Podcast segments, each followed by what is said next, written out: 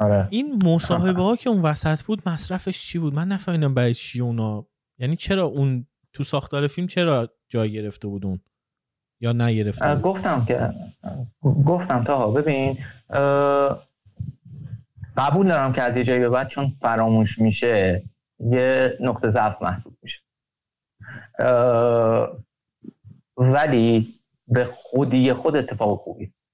چرا؟ چون که میگه آقا من قراره همون مانیفست 295 رو اه، دوباره به یاد بیار. همه چیز کنار برود تا حقیقت جهان اثر بروز پیدا کند. حقیقت جهان اثر توی این کار ذهنیت الان دیگه مفصل در مورد محتواش صحبت کردیم دیگه در مورد مفهومش concept ش صحبت کردیم. حقیقت این جهان چیزی که تو ذهن کاراکترها میگذره. ماها آدم های آدم هایی هستیم که توی جهان مادی داریم زندگی می‌کنیم. ماها اساسا توی یک جهان ابژکتیو داریم زندگی می‌کنیم. okay.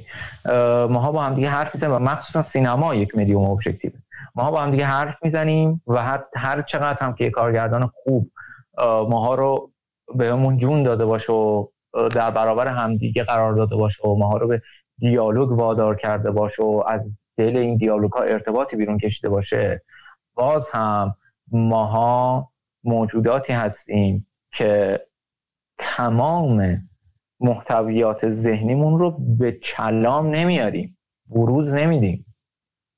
ماها توی دیالوگ بخش یک دهم ذهنیاتمون رو بروز میدیم و نه دهمش رو سانسور می‌کنیم بروز نمیدیم. حالا مانیفست دوگما 95 شما چی میگه؟ ما میگه تا الان سینما چرا موفق نشده که تمام به زعم اونها حداقل که تمام محتویات ذهنی کاراکترها رو بروز بده چون خودش رو مقید کرده به دیالوگ چون خودش رو مقید کرده به ارتباط فیزیکال و کلامی بین کاراکترها در منطق روایی جهان اثر. خب من منطق روایی جهان اثر رو کلا برمیدارم. منطق روایی رو به کل می‌ذارم کنار. یک فضایی می‌سازم که اساسا از اثر جداست. یه, یه جایی که آدما نشستن رو به دوربین. منطق روایی جهان رو به کل می‌ذارم کنار. تمام.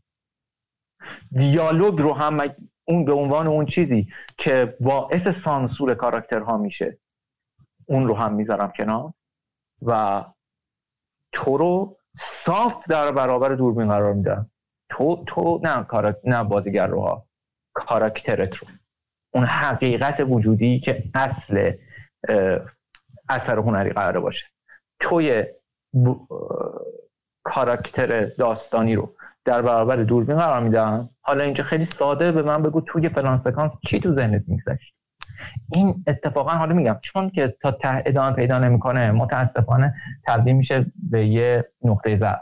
اما این بخشش رو که بذاریم کنار اتفاقا رادیکال ترین نمود مانیفست 295 تو این فیلم همون مصاحبه هاست. که اولین بار خب من می‌دیدم منتظر بودم که مثلا اینا آخرش به یه جایی رسیده باشه سرنوشتشون که مجبورشون کرده باشن بشینه حالا مثلا احتمالا مثلا توسط پلیسی چیزی که بشینید حالا برای ما تعریف کنید که چه شده است. تمام شد دیدم نه اصلا چیزی نیست. یک ایده کسی که اینا رو نشونده جلوی دوربین خود لارس فونترگه است همین. آره اصلا صداش میاد. از اون پشت. آفرین. چیزه منم آره اولین بار که دیدم انتظار داشتم آخر فیلم به یه جایی برسه چون راجب کارین هم زیاد حرف می‌زدن. یا آره. خوب؟ یکیشون زیاد حرف می‌زدن من گفتم که آخرش کارن در مورد کارن آره، در مورد کارن.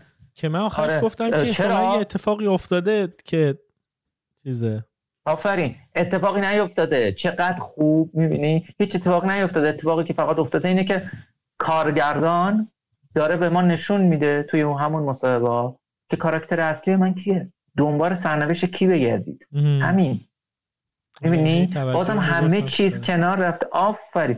بازم همه چیز کنار رفته. همه چیز در واقع فض- همه فضا رو خالی کردن تمام عناصر تا جا رو برای ظهور همون هسته مرکزی اثر هنری باز بکنن.